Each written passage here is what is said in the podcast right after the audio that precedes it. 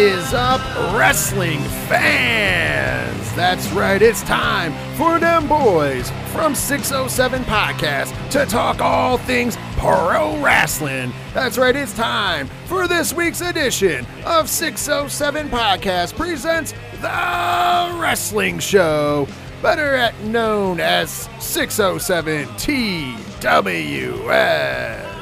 This week we are coming to you from the ODPH Dungeon, the realest thing in pro wrestling, and we are ready to call things right down the middle. I am one of your I'm your host here at 607 TWS. I am also the host of the 3FN podcast. My name is Rich. I am assuring you that I know that. Unfortunately, I'm a little under the weather. But joining me as he does each and every week in the co-pilot share, you better know him as the host of the Ocho Duro Parlay Hour podcast, better known as the ODPH. I'm talking about Ken M. 607 Podcast fam, what is happening? What is going on? Happy New Year, everyone. Let's talk some pro wrestling, shall Yes, we? happy New Year. Unfortunately, my asthma kicked up. Uh, that's what happens when you go from negative degree weather to 50 degree weather here in the 607. yes. This So- is, we like to just call this the, nor- the normal um, winter season. It is. So if, if there's some botches, I apologize. That's because I'm fighting back coughing and all that happy jazz. The steroids are in, so I'm sweating. It's it's it's it's crazy. It's fucking crazy. But we missed coming to you, you know, Tuesday. So now we're going to be coming to you Wednesday because we're recording on Tuesday instead of Monday like normal. But, uh, you know, hey, sometimes you just got to take a day off. But I'm still going to come through and make sure to give the best show possible we can. And we have a lot to talk about this week on the podcast, including going over uh, what just happened this past weekend for Pro Wrestling Noah and their New Year's Day spectacular What a card, man. with that great main event of Shinsuke Nakamura versus the Great Muta, and the last time we will ever see the Great Muta in a wrestling ring, uh, because from net here on out, the rest of the matches he will be as Keiji Muto. So that was what they announced at the show. So we will no longer see that character, but good, a great closeout. We'll talk about that more in depth in a moment. Also, I got a little uh, more information about New Japan Pro Wrestling. I did kind of mess something up, but we also, when you guys are hearing this, probably already Wrestle Kingdom has happened. And maybe you've seen it, maybe you haven't, but come on. We had to hit you up with what we just heard in one of the greatest promos ever. We're going to talk about that. There's some wrestling news we're also going to talk about in the opening segment before kicking it over to the mid card, where we're going to do a rundown of GCW's New York New Year's weekend of events, including the JCW show. And then we're going to also preview some uh, more shows coming to Fight Plus this weekend, including a Game Changer Wrestling show, a Glory Pro show, and PPW for the first time on Fight Plus as well. And then, of course, the main event of this podcast will be the 2022 Brodies.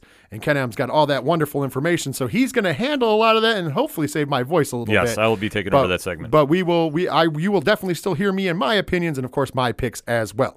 So with that being said, Ken M, before we jump in and give these fine folks what they want in the world of pro wrestling, how can they find yourself and the Ocho Duro Parlay Hour podcast? It's very simple. Swing on over to odphpodcast.com. Join in the conversation on social media accounts. They're all right there, along with the TeePublic Store link, the Patreon link, one tier, $2 a month, and a whole lot of content. You get right to your uh, podcast platform, wherever you want to listen to us. We deliver to you right there. All that, the Parlay Points blog section, the classified section where you can find friends of the show, such as 3FN Podcast, the directory. If it's anything and everything that is the ODPH, it can be found at odphpodcast.com. That's right. And if you want to find anything about the 3FN podcast, it's simple. Go to 3FNpodcast.com. All the social media links are there. Our Patreon link is there as well. Patreon.com slash 3FN podcast. For as little as $1 a month, you get a ton of extra bonus content and help support everything we do. Also, our TeePublic link is there. Friends of the show like the ODPH. Also, the musical directory where you can find such great bands as Floodlands, whose song Ruins is the song you hear each and every week at the beginning as the entrance theme for 607 TWS. Check them out on Spotify, YouTube Music, and Bandcamp. Also, while you're uh, at it, check out the local sponsors. By the way, we have two that are the main sponsors of 607 TWS now. That's right, Ken, because we have a brand new sponsor. Yes, I've been hearing about this. So first of all, let's go with our first overall one, and that of course is Dragon Master Games. They sponsor everything here at 607 Podcast slash 3FN Podcast. Giving them a big shout out for all your Magic the Gathering and gaming needs. Visit them on the World Wide Web, dragonmastergames.com. And the new one, of course, there will be the primary sponsor. Not only it's a subsidiary sponsor of 3FN Podcast, but it's the primary sponsor of 607 TWS and and 3FN Rewind. That is going to be the our good friends over at Dubby. Yes. That's right. Dubby is a new energy drink slash pre workout because, you know, for folks like us, we call them energy drinks. But for the folks that work out, if you're one of them, you call them a pre workout. They are uh, one of the, a new, trying to get in the game, premiere. Uh, they make some great flavors over there at Dubby, and they have uh, entrusted us to be a sponsorship with them. So you go to Dubby, D-U-B-B-Y dot G-G, and you can place all your orders. You can check out their sample packs and all their flavors and everything they have to offer at a great price. Now, they're going to make the price even better for you because if you use the promo code 3FNPOD at checkout, you get 10% off of your entire order. Here's the coolest part about that. Not only do you get 10% off that first order, any if you love what you get and you want to keep ordering, Every time you check out, you can use 3FN Pod and you will get 10% off of every order. It's not a, just a one time deal with us. So, Dubby, thank you for uh, coming on as a sponsor. So, Dubby.gg. Remember, 3FN Pod is the promo code for the 10% off. And then you can help support even further 607 TWS, the 3FN podcast, and everything else we do. So, check it out. Uh, they're new on there, and I'm going to get them on the website pretty soon. But it is just a new thing that we just inked, so that's pretty awesome. Yes, and, uh, very cool. We're excited to have them on because trust me, I could use all the uh, uh, pre-workout slash energy that I can get right now, not feeling at 100. percent Well, let's not waste any more of my voice. Ken, because I think that it is time to get this show started. So I need you to check your watch because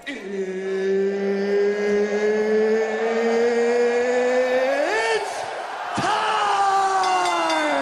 It is time to kick off the opening contest of 607 TWS this week.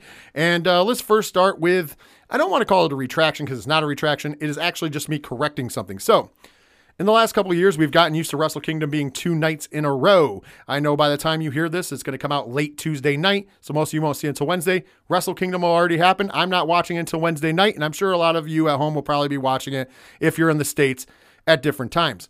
So, I had originally said night one and night two. The one correction is night one and night two are not fourth and fifth. They have gone back to the fifth being New Year's Dash. okay. And that means the winner of the Rambo, the four, top, four people left in the Rambo, will go on to New Year's Dash to wrestle for the King of Pro Wrestling trophy. However, Wrestle Kingdom is still two nights. Uh, that is something that has uh, been a mistake from other people who've said that it's only one night. It is two nights because January 21st from the Yokohama Arena will be night two of Wrestle Kingdom. Okay. So there is, and it, and it is on, and if you go to njpw1972.com, which is the English version of the New Japan website, you can see there that they listed under events as Wrestle Kingdom 17. So two nights of Wrestle Kingdom, just they're not back to back. They've gone back to Wrestle Kingdom night one, followed by New Year's Dash on the 5th, and then they have the second showing on January 21st. I don't know why they changed it to this. However, maybe it was a something that has to do with the venue. Maybe it's something that they're, they're looking at, maybe spreading it out, getting more people there. I don't know. No, I don't- No, it's kind of a little curveball because I was getting help with messages too about that. And I'm like, wait, I it's always been back to back, so this is definitely a little bit of clarification on that. Still, it's going to be a stack card, nevertheless. Oh, absolutely. And it's I don't think that anybody is going to complain that they have to wait till the 21st in Yokohama to see night 2. However, I just wanted to make that very clear that we're not we weren't trying to hide anything. We weren't trying to, you know, pull the wool over anybody's eyes. Uh, it just happened to be that I've gotten used in the last couple years of having them back to back. Now they have changed it just slightly, but no, no need to fret. There is still two nights. However, we gave you our picks last week because we knew that we were going to be up against the gun here, even if we went on the normal day of you getting to hear what it is. So nothing has changed from our picks. The card has not changed. It looks beautiful for Wrestle Kingdom. Cannot wait to see it myself. And now there's an even better reason. If you are on the fence about it, maybe you want to wait a few days, that's fine. The match between Will Ospreay and Kenny Omega for the IWGP United States Championship has gotten even hotter because at the press conference before Wrestle Kingdom, there was a confrontation between Will Ospreay and Kenny Omega. I don't need to say it. I'm going to let you hear it for yourselves. If you have not seen or heard this video, we are going to play the audio from this right now. And this is in response. You're going to hear Will Ospreay, but this is in response to Kenny Omega making comments about how he's been wrestling in front of less crowds and how they've been silent and has really been dismissive of Will Ospreay. As much as this is a work, there is some shoot elements to this disliking. Mm-hmm. And you kind of hear a little bit more of this, and I will touch on it after we hear it. So let's hear it first, and then I'm going to give my takes on what I thought is a great promo, but I believe this is much as much of a shoot as it is a work. I think these two guys are going to work a great match. However, I think that there is still a lot of bad blood. Let's play the clip now. No, no, fucking listen to me. Don, first of all, you kind of little cunt. Shut your fucking mouth. Listen to me now. You have no fucking idea. The mental state. You want to know my mental state, bruv? Mental state, you, like to, you got to sit in your house and then do maximum, what, three hour drive to Florida? That's all you had to do during this. Mate, for us, for me, right, it's a 12 hour flight from England all the way, right? But guess what? That turned into a 15 and a half hour flight. Why? Because there's a fucking war going on in Russia and in Ukraine. And then after that, I was carting around the fucking airport for four hours because I had to prove that I was negative for COVID, even though I had a fucking doctor's note saying that I didn't have it. Then that wasn't good enough. Then I had to stay 14 fucking days in a hotel no bigger than a broom cupboard, bruv. 14 days of your own fucking brain. And then you're allowed to go out and go wrestle for everyone in silence without seeing any fucking daylight for two weeks. The shows would fucking end at 9 p.m. Restaurants would close at 8, so you were starving off your fucking roster, but we kept fucking going. Listen to me, I don't understand, and I don't know why anyone would want to watch clap crowd, clap crowd wrestling. I don't know anyone that wants to watch that, but people fucking turned up. So for that, I had to fight, and for you to fucking sit there and belittle me, you little cunt. How fucking dare you? You have not the slightest idea what I've gone through. My best friend fucking died, and I had to watch his funeral through a fucking iPad, bruv. How dare you sit there and belittle anything that I have fucking done to try and help? I get it, you're a big star, you're a fucking draw for this place. You have brought everyone, all the casual fans, and all those Kenny Omega stands back to New Japan. Thank you so much. Because now they're going to watch you go down to me. The guy that's fucking stayed here, the guy that has given his fucking all to this place, mate. I listened to every fucking word that you told me four years ago. And I'm telling you now, I'm sorry for what happened to him. And I am sorry I took that away from you. But make no mistake about it. If you find yourself in that same position that he did, there isn't going to be a referee stopping me from caving your fucking head in, bruv. You will not belittle me on the grandest stage that I am on. This is my moment now. So you're either going to pass this torch or I am going to fucking take it from you. That is very poignant from one Will Ospreay. And of course, what he's making reference to when he said four years ago, Kota Ibushi. Mm-hmm. And, you know, there was some drama there and some, you know, Kota, you know, w- basically Kenny Omega thought Kota Ibushi should be the next big draw in Right. New Japan. For whatever reasons, they went the ways that they went. You know, you could die. We could spend fucking days talking about the New Japan relationship with uh, Kota Ibushi and how that went south and everything else. But I, you know, to blame Will Ospreay for it, I don't understand how you can do that. And I, I think that's where he's coming from too. He and he did. He said, "I'm sorry." You know, that's what kind of gave you that realism. I'm sorry. I'm sorry for you know whatever. But the warning of do you if you end up in that same position, if you remember the end of the match between Will Ospreay and Kota Ibushi, Kota Ibushi ended up with a concussion. And it was from a very, very stiff fucking hidden blade. Mm-hmm. So basically, he just told him he'll do the same. I don't know how this works out. I don't know what's going to happen. I just think this is adding more fuel to a fire of a match that should be a phenomenal match in the double main event because they are considering this main event one of a double main event night. What are your thoughts about what you heard from Will Ospreay in this whole thing with Kenny Omega? Not that we didn't already think it, but a star is born. If you're not fully on board with Will Ospreay being a mega superstar, that promo he delivered more or less cleared any doubt up because it was real with emotion, real with feeling, and you know, with his social media posts, there's always a little bit of truth to them, even though obviously it's worked wrestling. He definitely comes with a raw sense of anger and emotion for feeling that he's kind of been overlooked, that he's kind of had to really scrap his way to get some recognition from a lot of wrestling fans. And obviously, being benchmarked against Kenny Omega, who is so synonymous with his time in New Japan Pro Wrestling, to see Will Ospreay finally on that level and saying, "Hey, you're not going to overshadow me. Like it's not a privilege for you or me to wrestle you. It's a privilege for you to wrestle me." He just really extended that so much.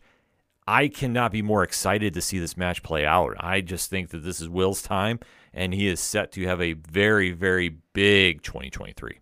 Absolutely. I think this is going to be a huge breakout for Will Ospreay. Not that he's not already broken out for most of us in the wrestling community, but I think a lot more eyes are going to be on this product because Kenny Omega has returned to Japan. The, he says that in the promo. Hey, you're going to bring all these casual fans back, and they're going to watch me defeat you. Mm. And I think that New Japan is. I- I am going to go on a limb and say that there's no way in hell New Japan is going to let Will Ospreay lose. If Will Ospreay loses this match, it is the biggest disappointment the New Japan could do because they shouldn't be putting over another promotions guy in the fact of that. And if there's a working relationship, Kenny Omega should be doing the JOB.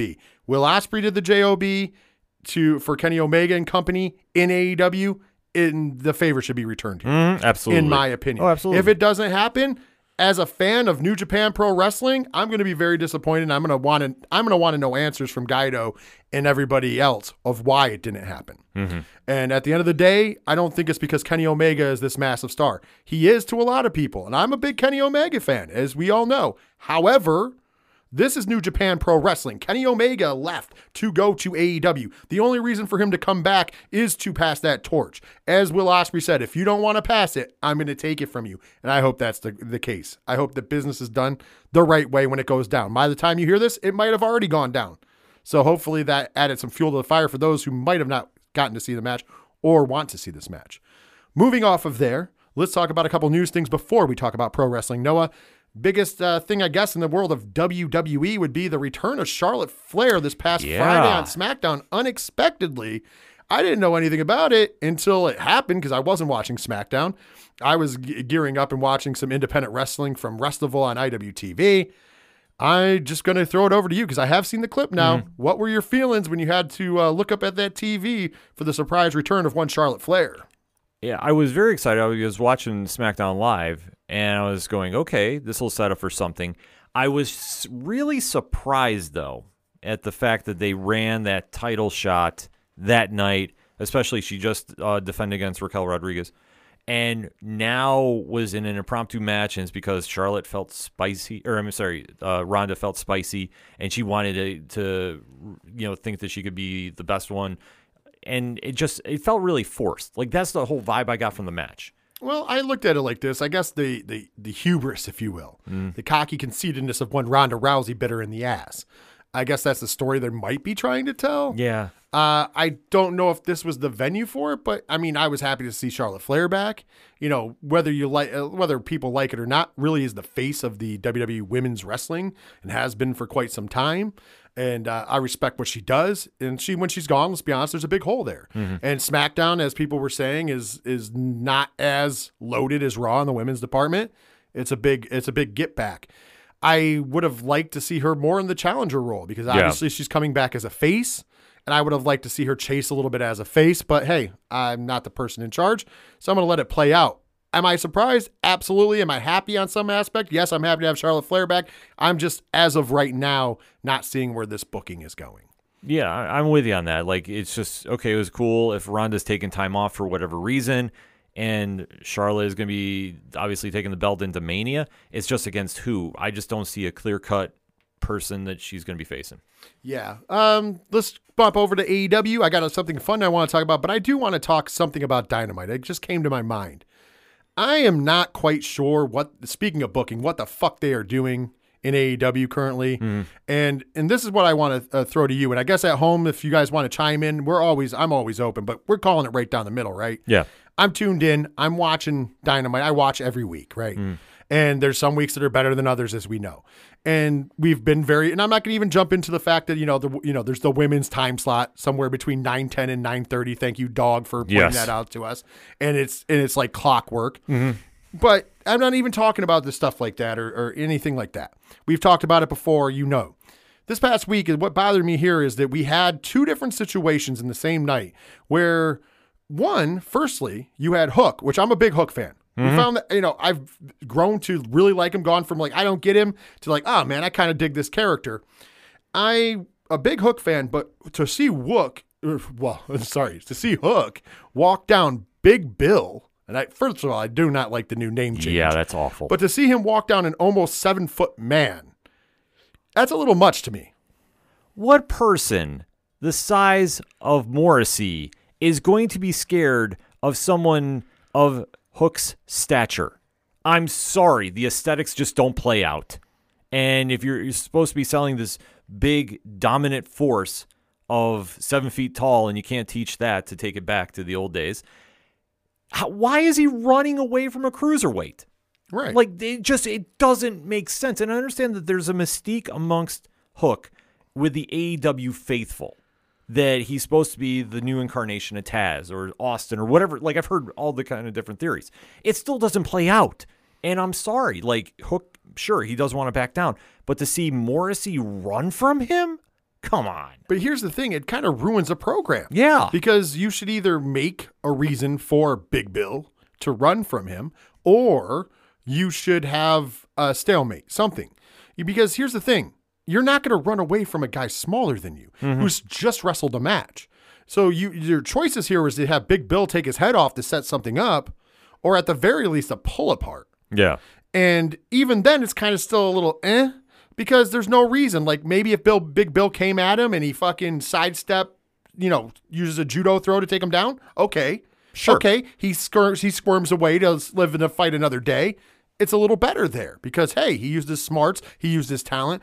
But we don't get that. It was mm. just a walk down. So it's like there's no way you can look at the size differential and go, the dude's stepping down. And then if that wasn't enough, they double down in the main event because Samoa Joe defeats Wardlow. I don't know. First of all, Wardlow's over, so I don't get why he had to come in injured to explain anything or like that he has the heart. The fans are already behind him. So that was another thing in my Booker head going, what the fuck is going on? But on top of that, after the match, we get, you know, the beatdown. It looks like Samoa Joe's going to have a turn and like, I respect you. But cool, keeps him a heel. I love it. I love what everything that happened. But the save is going to be made by Darby Allin. And then Darby Allin backs down Samoa Joe the Samoan submission machine, the baddest man on the planet, if you will, the guy who has beat Wardlow multiple times, the guy who has injured Wardlow, the guy who is, you know, you're promoting him as a fucking killer, the king of television, if you will. But Darby Allin, a guy who's a third his size, Yeah. so once again, we have this dynamic. I don't understand the logic, and I get it. Darby's a fan favorite. I like Darby Allin. Once again, it's not because I don't like Hook. It's not because I don't like Darby Allin. I'm just watching this as a fan going, this don't make any sense. Like, give me a reason why. Like, if you want Darby to make the save, make him make the save, you know, with a fucking chair, make him dive at people, but to back somebody down? it doesn't add up.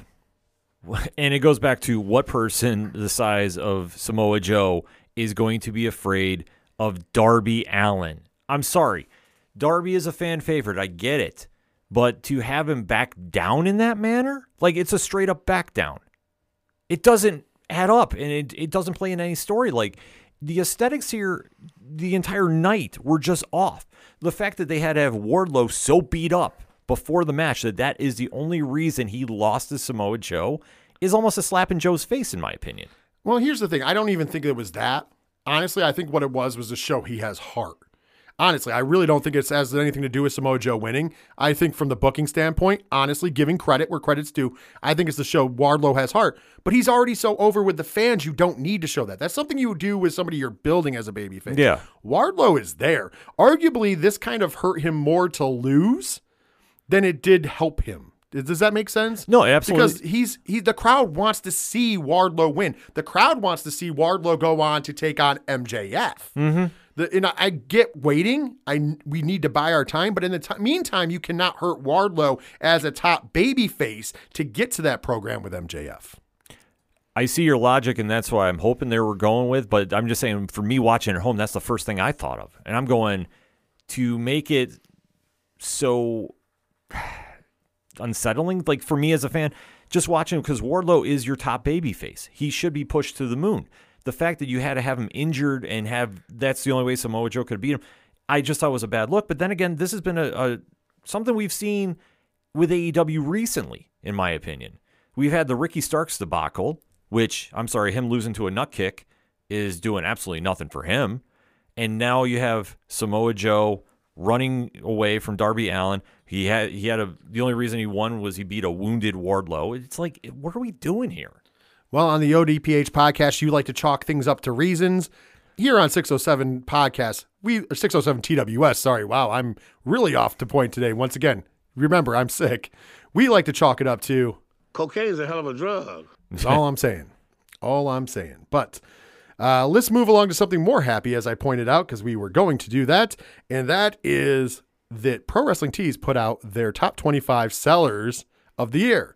And I'm not going to go through all 25, but we're going to go over the top 10. Of course, they sell the merchandise for All Elite Wrestling. Mm-hmm. So all in the top 10 are for All Elite Wrestling. Go figure. And I, as I would expect, but this is a good gauge to see what fans are purchasing. Which, in the world of you know, when we go in and talk about numbers to us don't matter because we're fans. We, you know, sales don't necessarily matter to me because I don't get a profit out of it. The same way Right. ratings don't matter to me because I don't get an advertisement profit out of it. If I did, they would all of a sudden matter to me. But it is a good way and the best way to use those numbers is to gauge who is popular in your company and where they should be pushed. It can is that an agreement here? No, absolutely. So these sales will help for that, right? So let's talk about this top 10. At the number 10 slot is Kenny Omega, which is surprising that it's so low. Well, he's been gone for so long. I, I Right, but could- I still. can, I, I, I can kind of understand that one. Number 9 is Sting. Okay. number 8 is FTR. Okay. Number 7 is the Young Bucks. Hmm. Which is weird that the elite are in the bottom half of the top 10, but that's fine. They're still the top 10. Malakai Black is at six, talking about somebody who hasn't been on. TV and stuff as much. Yeah. For that Arg- reason. arguably booking, right? Number five, Jon Moxley, the ace. I would have thought he would have been higher, but that's fine. I still don't. I still think he's the heart and soul of AEW. I will not argue against that. Well, you know, the only thing I could see why it's not higher is he did start wearing a lot of BCC stuff. Right, but I think he should probably get some credit for some of that. Oh as no, well. I granted he should, but I think that that kind of t- took away from him for a little bit of the portion when they were really pushing right. him. But in this case, I'm not saying to get rid. Of, you know, like not to push him, push him to the moon. He's still number five, and on top of that, he's your ace, in Right. my opinion. So then you have number four, the acclaimed, which let's be honest, they Yeah, caught fire, so. Hmm. that's pretty awesome. MJF is number three, so that leaves the top two.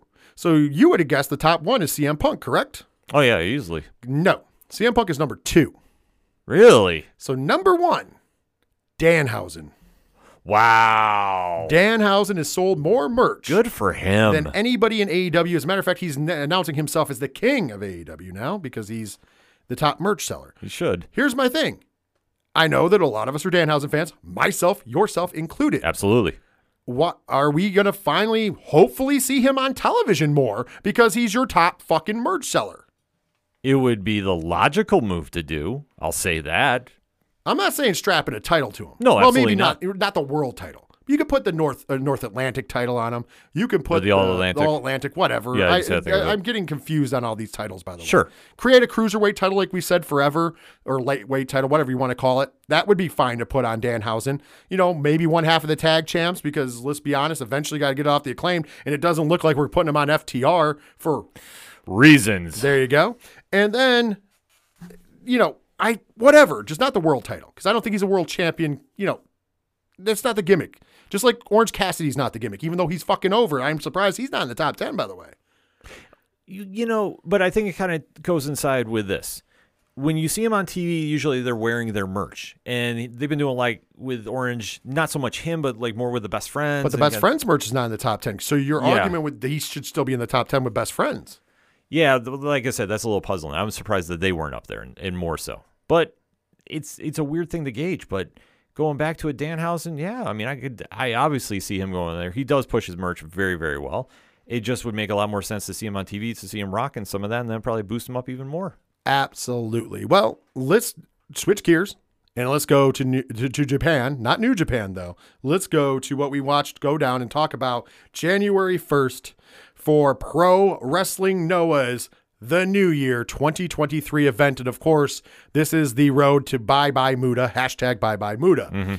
Let's talk about the card real quick, shall we? Yes. So, uh, first match of the night, we had Yano versus Ozawa, and defeated Ozawa. Sorry, four minutes and one second. Great opener. Two young lions. You know, we're not gonna. I don't think I'm gonna dive into too many of the matches unless what. Just assume all. I'm just gonna say up front, this whole card was great. Yes. We'll talk about the matches that we really are going to jump in. Uh, next up in the second match of the evening, you had Daki Inabe, Masa Kiriyama, and Yoshiki Inamura defeat uh, Saito, Yon, and Taniguchi in a six man tag, eight minutes and 48 seconds. Another really good match. Uh, here's a match that we really got and dug, by the way Alejandro, Dante Leone, and Ninja Kamikaze Mac defeated the Kongo team of Hi69, Kondo, and Tadasuke. Eight minutes, 11 seconds. I really enjoyed this match. and of course, match. we've been watching Dante Leone and Ninja Mack and Game Changer Wrestling for a while, so it's really cool to see them on a big show for Pro Wrestling Noah. Absolutely. And this is a good match to check out. And you can check this match out for free on YouTube because it was part of the pre show.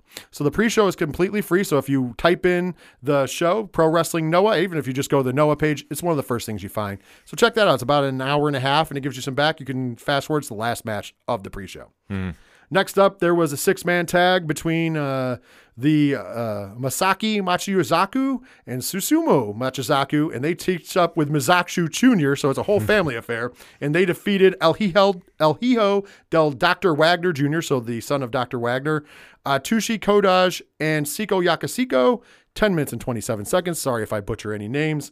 I'm not necessarily, I can't pronounce most Japanese names. I'm going to be honest with you guys. I love the wrestling though. Really another great multi-man match.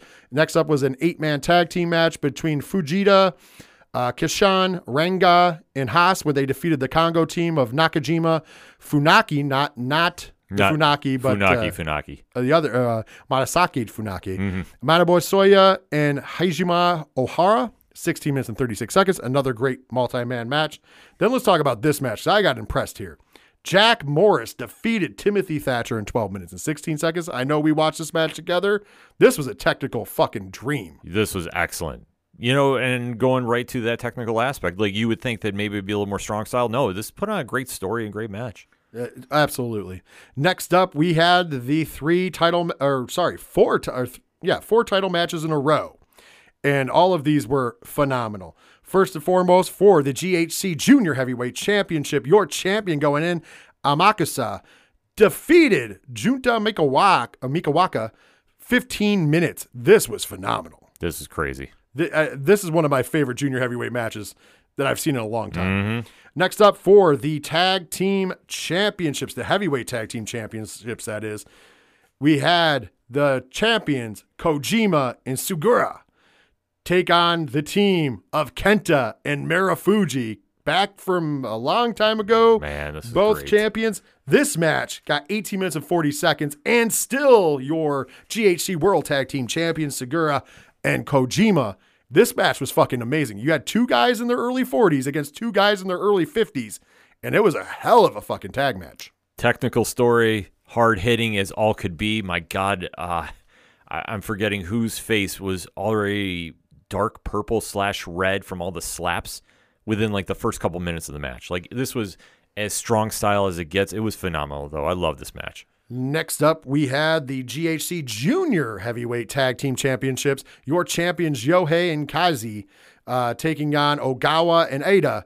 And in an upset, in a great match, Ogawa and Ada come out as your new Junior Heavyweight Tag Team Champions in GHC. Yeah, very solid match.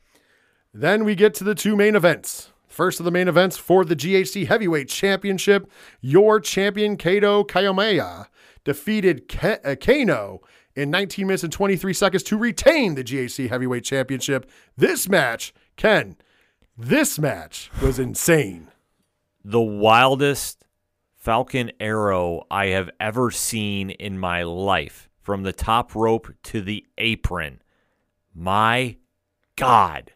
Yes, how somebody did not get murdered in this match is unbelievable. But the bravo to the fucking match these two put on. And shout out to the commentating team. By the way, the commentating team all night killing it. Yes. killing it. Great, and that was the English commentating team because we did watch this over on uh, Wrestle Universe. Uh, check that out. And last but certainly not least, the second main event of the evening and the last match of the night, we had the one of the great the the last appearance by the Great Muta, the character. Keiji Muto still's got a, a a match at Wrestle Kingdom. He's also got the final match coming up on the 22nd of this month. However, before then, he had one last match as the Great Muta, and of course, as we all know, World Wrestling Entertainment allowed Shinsuke Nakamura to go to Japan, to go to Noah, and to take on the Great Muta in the Great Muta's final match. This match got 18 minutes and 19 seconds. At the end of the day, your winner was the king of strong style, Shinsuke Nakamura. This match was great. You would never know Muta was in his 60s. Mm-hmm. Never. They had a great match. I thought the strikes looked crisp. I thought the wrestling was crisp. And what a great finish. By the way, Muta sprays the green mist, the black mist, and, And the the, red. red. mist, all of them in the match at Shinsuke. Shinsuke is somehow stays in it at all. And at the end of the match, in a in one of I think my favorite Muta finishes is Muta goes to hit the green mist again, but Shinsuke looks like he's kissing Muta, but he's not. He's taking the mist and then miss Muta in Muta's face with his own mist before hitting him with the Kinshasa for the win. I thought this was one of the best finishes. I love this match. I would I would love love to see it again and again, but hey, I'm glad I got to see this dream match. What were your thoughts on Muta versus Nakamura? From start, and I mean entrances to finish, this was a classic. This was an instant, can't miss match. Muta definitely put on one hell of a performance against Nakamura, who was feeling all the emotions coming back to Noah in Japan, and definitely they tore the roof off that place. Phenomenal match. Love the ending. What a swerve. And I could watch this a thousand times over. Like, this is just amazing. I agree with you. Great match. If you guys want to catch it, it is on Wrestle Universe. You can watch the replay. If you do not speak Japanese and prefer English, they have English commentary. You want to check that out. It is about 800 yen a month, which I do. My payment for it was 688 US. So if you don't live in the United States, you can configure, figure out your conversion rate here. If you're in the US, it costs 688 at the end of the day. And I'll tell you what, I would have paid 688 just for this event, but you get so many more, not just from Pro Wrestling Noah, but from DDT and a bunch of other uh, promotions as well. But this is an event you should definitely check out. And I do believe you can also watch the event on the 22nd, also on Wrestle Universe. If not, you can get it on Fight.tv. But I do believe they said for English commentary only, not in Japan, you can watch it on Wrestle Universe. So there you go. Well, we're going to take our first break. When we come back, it'll be the mid card, and you know what that means. It means time for the Indie Roundup. We're going to talk about last week's GCW weekend, as well as talking about what's coming up on Fight Plus this upcoming week. After this break.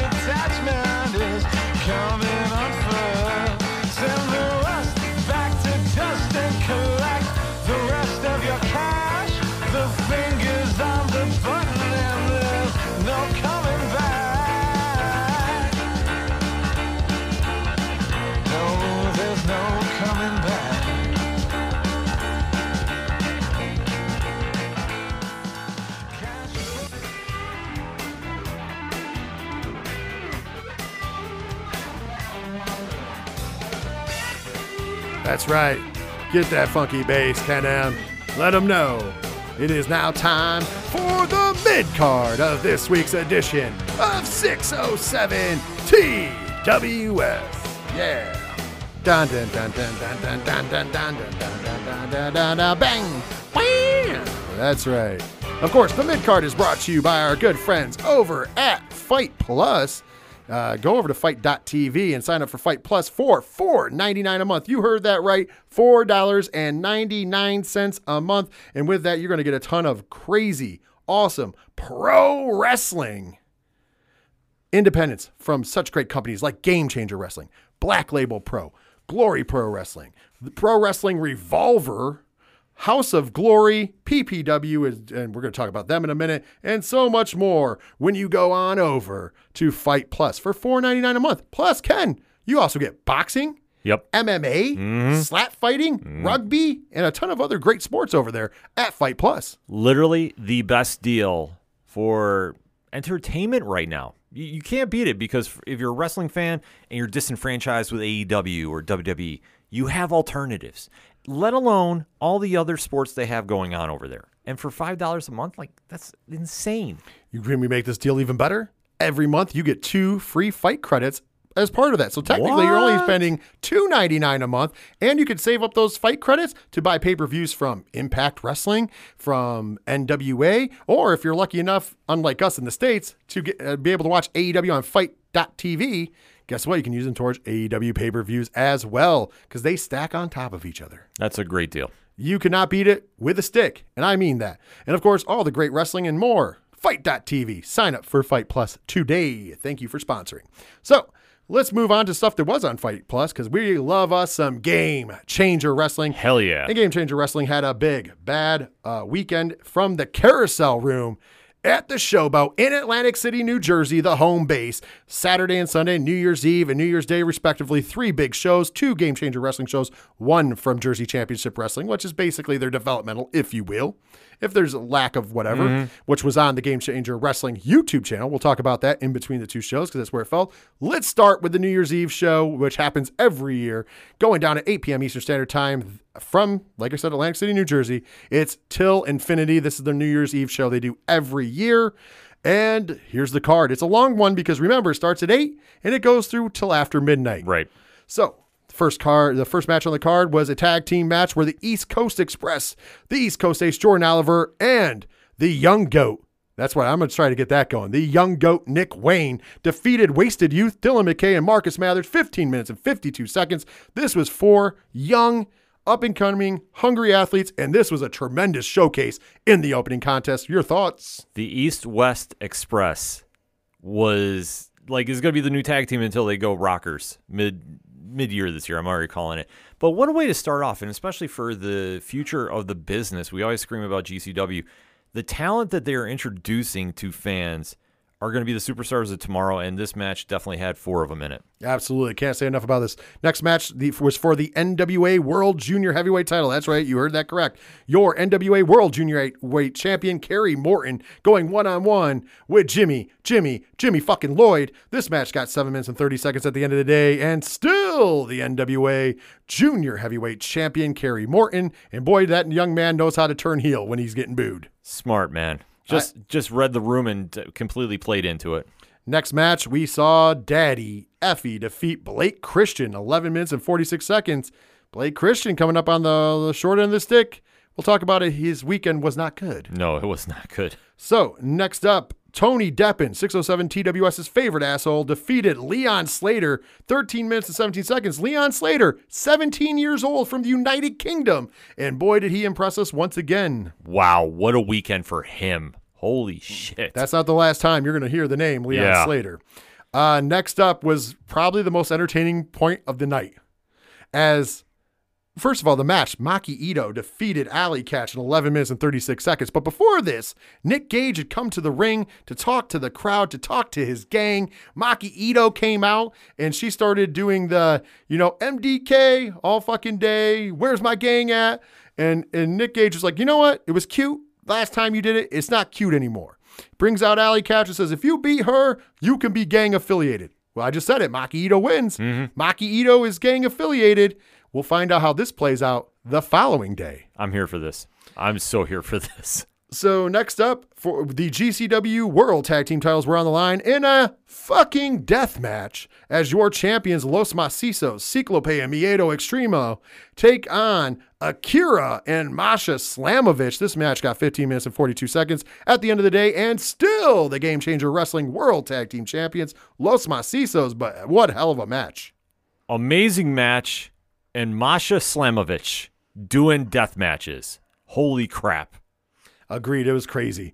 Next up, we had an eight man tag team extravaganza as the second gear crew, or SG Cunt as they're known when Dark Sheik is a member, because Dark Sheik, One Call Manders, and Mance Warner were in attendance, and they added Cole Radrick for the night to mm-hmm. take on the team of Axton Ray, Rob Shit, Sam Stackhouse, and Shane Mercer. 12 minutes and six seconds. Of course, the SG Cunt, as they're known, took the match. It is brutal. I Poor Sam Stackhouse. Yeah. My God. MVP of that match. The next day, his eyes were swollen. You step in there with SGC, you're fucking around with a different kind of thing. I've always said it. Yeah. Be warned. Be forewarned. Uh, next up was one of the matches, the marquee matches that we were looking forward to, and it did not disappoint. A speedball Mike Bailey defeated Two Cold Scorpio in 16 minutes and 51 seconds. I don't care the Two Colds getting up there. Him and Mike Bailey put on a classic. Absolutely. My God. This was great. Next up, we had the East Coast GCW debut of Willie Mack as he defeated Starboy Charlie 14 minutes and 59 seconds. I'm not sure how much I'm liking this Starboy Charlie's gimmick currently, but in the ring, he still gets it done. And Willie Mack, phenomenal. Love seeing Willie Mack in GCW and I, Starboy Dudley. Like I don't I don't get the gimmick. Yeah, that's the uh, only part I'm a little off on. But, like- you know, I like Starboy Charlie. Oh, I do too. Next up, we had our final death match of the year 2022 as John Wayne Murdoch defeated Sawyer Wreck in 7 minutes and 14 seconds. Very good, very brutal. And then we had the New Year's celebration. And then we would have the first match of 2023. Of course, I Joey Janela said the card got mixed up. So the first match of 2023 was Yokai, Janai Kai, and Yoya defeating Billie Starkz and Brogan Finley in 7 minutes and 28 seconds to end the televised Fight.tv broadcast. Mm-hmm. Now, we don't know when this other match took place, whether it was during when we were on intermission, or whether it was at the end of the night, or whether it was at the beginning of the night. But we do know in the dark match, El Hijo del Vikingo defeated Joey Janela Right. at some point during the night. Unfortunately, because Game Changer Wrestling doesn't want to pay AAA, which I don't blame them because they're already paying El Hijo del Vikingo, they can't air the fucking match, which once again, I just think that that's a horrible, terrible thing, but it is something that AAA does. Mm-hmm. Let's move on to the next day in Jersey Championship Wrestling, also coming to you from obviously the Carousel Room at the Showboat in Atlantic City, New Jersey. This was going down at 1 p.m. You can watch this right now on uh, Game Changer Wrestling's YouTube channel for absolutely free. Here's uh, it was the Lethal Lo- Battle Bowl featuring the Lethal Lottery. If you guys aren't familiar with that old WCW concept, it is they draw tag teams and then whoever wins the tag match gets entered into the Battle Bowl, which is just a big battle royal. And the winner of that wins the Battle Bowl ring. In this case, a $25,000 ring. You know, it's a work. Yeah. So, yeah. So here's some of the teams that we got. In the opening contest, Ellis Taylor and Jay Lyon defeated Charlie Tiger and Midas Black, 9 minutes and 34 seconds. They swapped partners because of the drawing. Alice Taylor and Jay Lyon move on.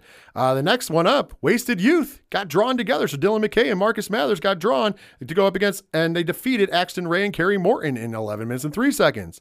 Alec Price and Young Dumb and Brooks, Griffin McCoy defeated Austin Luke and Gabriel Sky in 10 minutes and 21 seconds. Beastman and Sam Stackhouse defeated uh, Mago or Lago, sorry, and Yoya in eight minutes and 59 seconds. Billy Dixon and CPA defeated Azrael and Sawyer Wreck in 11 minutes and six seconds. In a tag team, the next tag team match, we had the one call Manders and Bam Sullivan defeat Jimmy Lloyd and Rob Shit in seven minutes and 47 seconds. And in the final tag match, we had Big Vin and Billie Starkz defeat Brogan Finley and Janai Kai in five minutes and 48 seconds. At the end of the day, though, when the Battle Bowl was all said and done, the Prize City OG Alec Price would win the Battle Bowl. How did you feel about Battle Bowl Lethal Lottery? It's a fun concept. I mean, obviously, starting off the new year, you were expecting something, you know, just to really kick off things in the right way. And I thought this card definitely did it. Alec Price doing big things. Absolutely. Next up, we had night two of GCW's weekend. Of course, the first show of 2023. 56 nights coming to you from the Carousel Room and uh, the showboat at Ho- Hotel in Atlantic City. And of course, on Fight Plus. Masha Slamovich defeated Cole Radrick in 8 minutes and 12 seconds in the opening contest. Next up, the young goat Nick Wayne defeated Leon Slater in 12 minutes and 45 seconds in one of the matches of the weekend. Mm-hmm. After that, we had the do or die six way scramble match. The winner of this match was going to get an entrant, it was going to be entrant 30 Right. in the do or die battle royal at the end of the night. The loser, the man who got pinned, was going, or person, because technically there is a female in this match, or was a female in this match, they were going to be eliminated from being in the do or die rumble. Mm, yes. At the end of the day, Blake Christian won. So it looks up. He lost Effie. Next day, he's going to be number 30. He defeated Joey Janela. So Joey Janela was no longer in the do or die rumble. Next, though, was the match that we couldn't wait for. It was the four way women's extravaganza. Yes. And uh, at the end of the day, but let's talk about what happened first. So when Maki Ito comes to the ring, she comes out to for whom the bell tolls. She's got the uh, Pizza pizza, cutter. cutter. in her hand. She used it the night before on Allie Katch. She would use it during this match as well. And at the end of the day, Maki Ito would defeat Billie Starkz, Dark Sheik, and Sawyer Wreck in eight minutes and one second. And after the match, Nick Gage came to the ring and greeted Maki Ito. She is a member of the MDK gang. I'm here for this. I love this. This was perfect. The only thing that she did wrong, she didn't come out with the bandana. I wish she would have came out with a bandana Yeah. Maybe next time. Next time she has to. Uh, next, we got a death match, the first death match of 2023, in which the bulldozer Matt Tremont defeated Madman Pondo in 12 minutes and 56, 58 seconds. Sorry, and this match is brutal as fuck. Jesus Christ. Like, I, Tremont, the goat of deathmatch wrestling.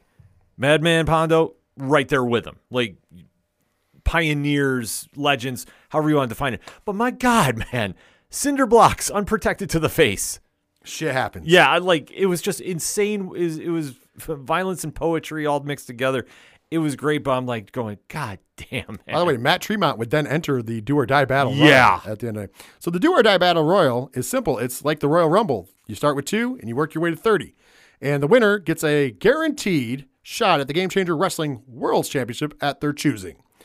Well, we went through the match and it looked like Blake Christian won the Rumble. Mm-hmm. But wait, earlier in the match, Masha Slamovich, who did not get thrown over the top rope, got hit in the head with light tubes from John Wayne Murdoch. She made her way back into the ring. She was never eliminated. So her and Blake Christian go back and forth. At the end of the day, your winner of the do or die battle royal, Masha Slamovich, stealing one from Blake Christian. Uh, ladies and gentlemen, what a year last year, 2022, was for Masha Slamovich. And already in GCW, it looks like she's going to have a hell of a 2023. This is the year of Masha. Get ready. Get get ready. I was so excited about this.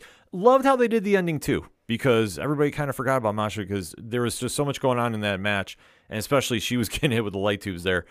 We all forgot. And then obviously Blake was playing into the crowd of Jersey and definitely has solidified himself as a heel. So a lot of win happening here, but Masha getting her title shot. Can't wait to see that match. Well, we're going to have some matches coming up pretty soon because on Fight Plus this week, we got some big cards, including on Saturday, January 7th at 9 p.m. Eastern Standard Time, 8 p.m. Central, because it is coming from Chicago, Illinois. We will have the next Game Changer Wrestling show, which is called Save Me. It will be taking place at Thalia Hall in Chicago, which is their new home in Chicago, from what I understand. That's pretty cool. Mm-hmm. And they have already announced one hell of a card for this show. Are you ready to talk about this card? Yeah, let's talk about Ken? it. So let's start off with the fact that we are going to see a match that was just announced today. Chicago Zone, the Ego, Robert Anthony, coming back to Game Changer Wrestling to take on Sawyer Wreck. Ooh, that's gonna be a good match. It's be real good. Absolutely. I think this is going to be one of the one of the things that we're going to be talking about next week for sure. The Game Changer Wrestling World Tag Team Championship will be on the line. Your champions Los Macizos go one on one with the Bang Bros. Okay, you, that's gonna be a great match too. Arez returns to Game Changer Wrestling to go one on one with the King of Wreck Shit Mountain Cole Radrick. Nice, definitely excited about that one now. The uh, All Heart, aka the best in the fucking world, Blake Christian goes one on one with the 17 year old British phenomenon Leon Slater, the youngest boss. That will be great. That's gonna be match of the weekend contender right there. Oh, this is going to be a brutal one. Homicide goes one on one with the Duke of Hardcore, John Wayne Murdoch. Oh shit. Oh, this is going to be one where we're going to be on the edge of our seats for the GCW Extreme Championship. Your champion, the bad boy, Joey Janela, defends the title against 607 TWS's favorite asshole, Tony Deppen. That's gonna be a great match. In a grudge match for the centuries, Thrussie, Allie Katch, Effie, and the Dark Sheik will take on Mason's mercenaries, Charles Mason, Slade, and the daddy of daddies, Perro. That's gonna be a wild match. And last but not least, in the main event of the evening, or am I I'm assuming is the main event of the evening, the motherfucking hate club, Matt Tremont, and the Game Changer Wrestling World's Champion, Nick fucking Gage, are going to be challenged by the East West Express, the East Coast Ace Jordan Oliver, and the young goat, Nick Wayne. So this is an interesting match, and definitely worthy of the main event slot if it gets it. Because there's a couple different storylines going on. Obviously, we do know that Matt Tremont is going to be facing Nick Gage at some point, and for the final time ever, is they're kind of touting it up to be. Yes, I was looking at March. Yes. When they return to Atlantic City. So this could be a precursor to build up something for that. But also, I'm sticking with my theory for Jordan Oliver to start planting that seed to get that title shot against one Nick Gage at Joey Janela Spring Break. Maybe, maybe, maybe this is where we set that up. Well, that's not the only thing going down on Fight Plus. No, our good friends at Glory Pro have a show going down on a Saturday. Ooh. January 7th also. This starts at 7:30 p.m. Eastern Standard Time, so right around time that you can probably watch both. If not, replays for both are, you know, whichever one you choose. Replays are for free on Fight Plus as well. Yeah, definitely check them both out. So uh, they are coming to you from Delmar Hall in St. Louis, Missouri, their normal haunt, if you will. And they've got a huge card. Are you ready to go over this card? Yeah, let's do it. We've got Ethan Price taking on Heather Reckless, taking on Raheem De La Suede, taking on Jake Lander in a four way match. Let's go. One of uh, our favorites, Rohit Raju, Yes. takes on Moses. Okay. Mike Outlaw takes on Kenny Alfonso. Ooh. War Ho- Horse is going to go up against Cody Lane. Okay. The United Glory Tag Team Championships are on the line as Grindhouse takes on the Hustle and the Muscle. Ooh. Okay. Uh, Curry Man, that's right, Curry Man Curry Man? is going to go one on one with Dan the Dad. Yes. Kylie Rae will take on Tootie Lynn. That's going to be a really, really good match. And in the Crown of Glory Championship match, your champion, Camaro Jackson, goes one on one with Jake Something. Ooh. Ooh, that's going to be a hard hitting match. Two big men, two big beefy men slapping Slapping meat. Yeah. Next up is a company that is making their Fight Plus debut. I'm not sure if this is live or not. I'm assuming it's live, but it hits the stream waves on Sunday, January 8th at 8 p.m. Eastern Standard Time. And it's our good friends from PPW. It's called Oh, Eyes nice. Wide Open. Let's go. And so this is going to be coming from this is going to be coming to you from Hazleton, Pennsylvania. Here is the lineup for PPW's uh, Eyes Wide Shut. Like I said, I don't know if this it does not say if it's live or not, so I'm going to assume yes, but it could just be a tape replay. Okay. Either way, it's for free for Fight Plus. Yeah, so the, watch it regardless. The PPW Television Championship number one contenders match between Mantikla and Griffin McCoy. Okay. PPW No Limits Championship match where Timothy Theory, your champion, defends against Chris Slade, Brando Lee, Justin Sweeper, and V Marino. Okay. Alec Odin takes on Rembrandt. All right. For the PPW Television Championship, your champion, Adrian Soriano, with Delilah, takes on Encore. Okay. Uh, it says the debut of Lucius Crow. Also, PPW World Tag Titles will be on the line as your uh, was championship material with Mr. Ruda will take on Johnny Moran and Tom Mitchell. All right. Adina Steele will take on Danny Moe. Yes. PPW Tag Team Championship number one contenders match SPF versus Primal Fear versus Nolan Pierce and Trevor Page versus Primetime Heat. Okay. That's going to be a really good match. Alpha Jr. will take on Havoc.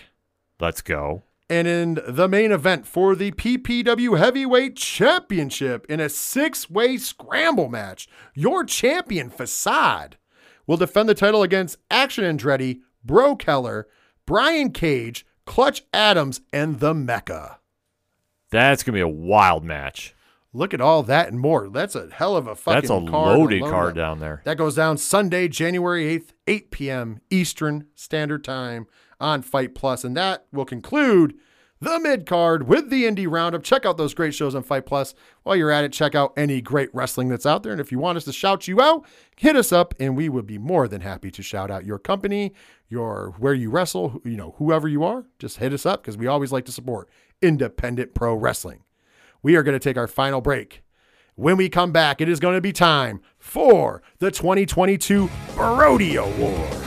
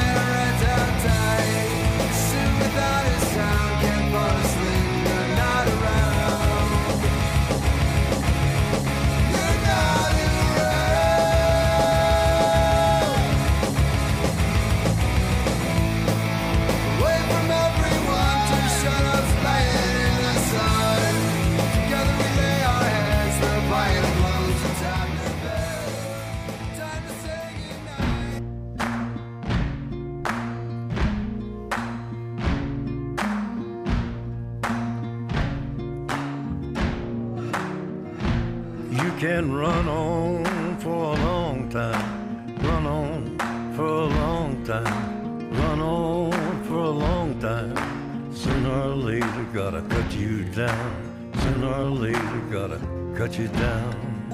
All right, we are back in the main event slot, and it is time for the Go tell that 2022 Brody. Awards. Tell the rambler, Of course, the importance of the award has never been lost upon us. Cut 'em down. Uh, originally, Cut 'em at God's going all the way back to the 3FNW days of, of the wrestling show. We've always done a year end award. Of course, when uh, my good friend Brodie Lee passed away, we decided that we were going to rename the awards after Brodie Lee because why wouldn't we? Mm-hmm. It is so that's where the Brodies come for. And of course, I had the blessing of working with Brody in many different wrestling promotions, mostly in Squared Circle Wrestling 2CW and of course Excite Wrestling over the years. So it's always it was always great to see him. One of the, my you know favorite people. We've gone into this ad nauseum. So if any little way I can honor Brodie Lee is to name an award after him, I guess that's the best way I can honor the legacy of Brodie Lee, who loves some pro wrestling. Absolutely. So that's the importance of God's going to cut you down. Because if you know anything, Brodie Lee used to use God's going to cut you down as his entrance music in 2CW and the Indies a lot. I mean, he also used the right stuff for a little while. Too. Yeah. Uh, there, there's a couple different remixes out there uh, that I, but come on, God's going to cut you down is what I'll always remember Brody with. So, giving the backstory, giving the importance of the Brodies. This year, we put out a major ballot. Yes. In the past, we've asked for Twitter votes. In the past, we've asked for, asked for suggestions. This time, and going forward, because I think this worked very well, Yes, it did. we are going to now have an internet ballot, and we got a lot of responses. We are fucking blown away by how many people visited odphpodcast.com and cast their ballot when it was out there. We got a lot of different things. Thankfully, thankfully, the program kind of melded them together so we could get a definitely clear cut winner. And a lot of them looked like some pretty definitive ones. And then there was a lot that looked a little.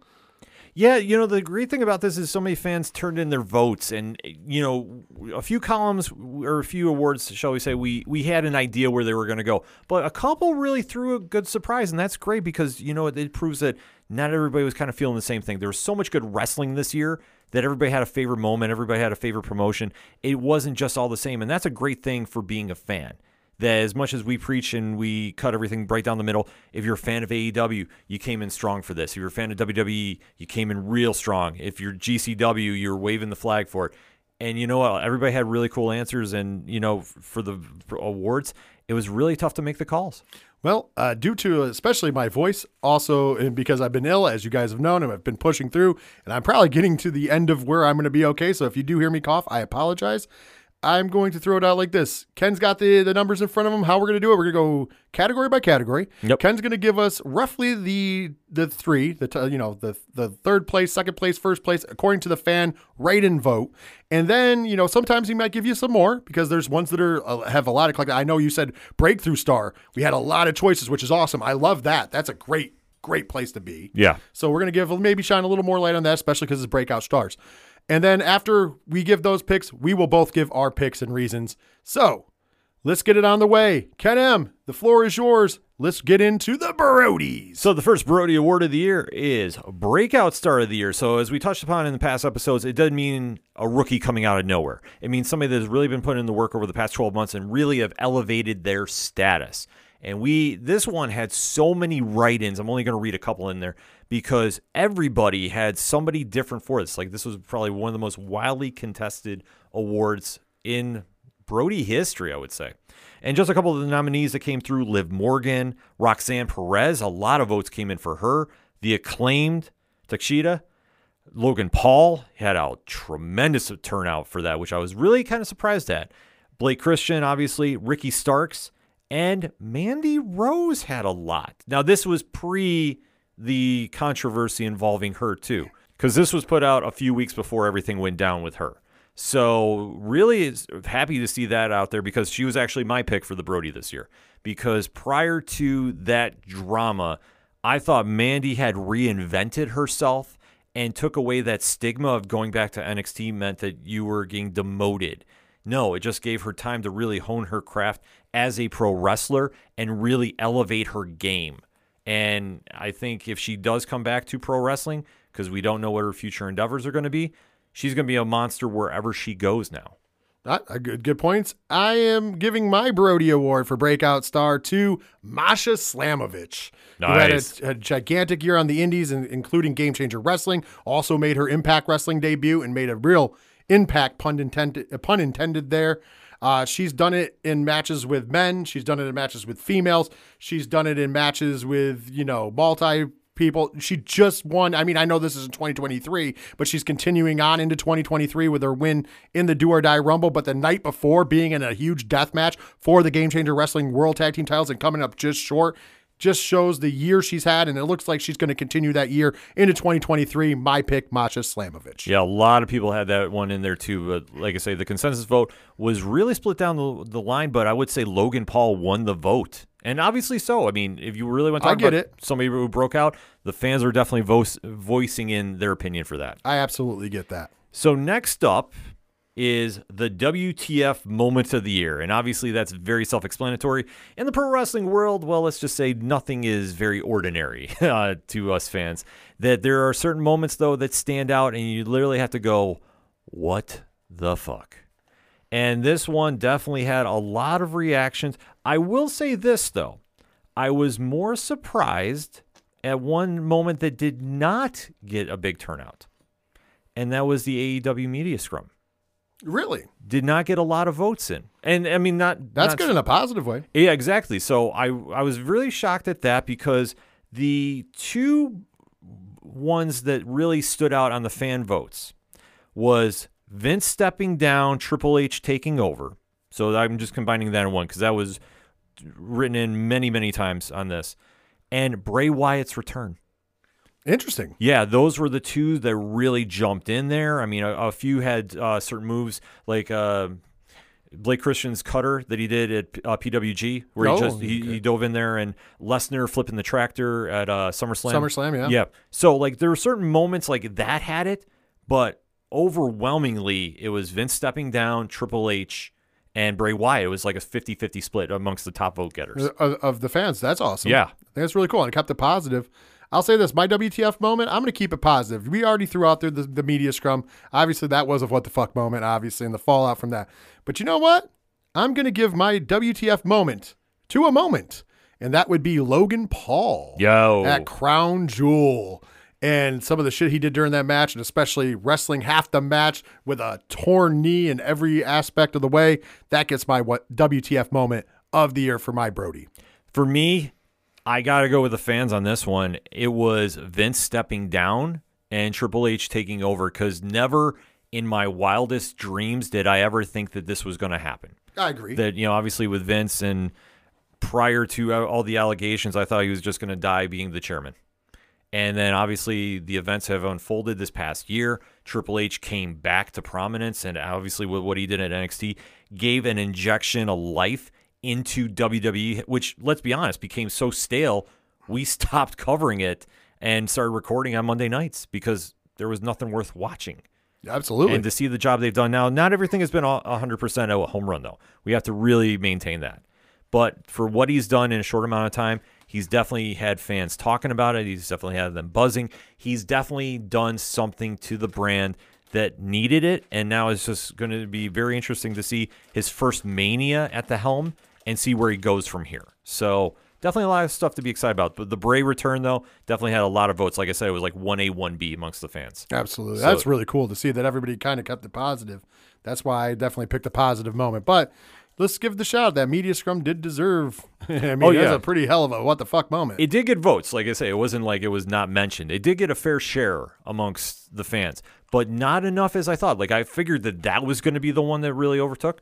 No, it was like I said, one A and one B was Bray's return, which was so magical. I mean, you talk about getting goosebumps on your arms just watching, and let alone if you were there in the building, like just how overwhelming that was. Because that pop, I don't think that we as fans have heard something that loud in years for somebody returning and just how much emotion Bray has poured into it. And like I say, you can really love or hate what's going on with the character now, but that first promo he came back and spoke to the fans, like that one should be up there too for me as well. I just throw it out there. I mean, if you think about it, that was the reason we watched WWE pay per view over a Game Changer Wrestling Yeah. Uh, pay per view that that night in a in a hotel room in New York City. We were down there for New York Comic Con. We were up later than we were going because then we went back and watched the GCW show. That's how big that moment, the just the promise of that moment was. Let alone when the moment happened, it definitely didn't disappoint. Oh. The Bray Wyatt moment, obviously. Absolutely no. So definitely a lot of great picks from the fans that were sent in about this one. So can't go wrong with them either way. But definitely a strong WTF shock moment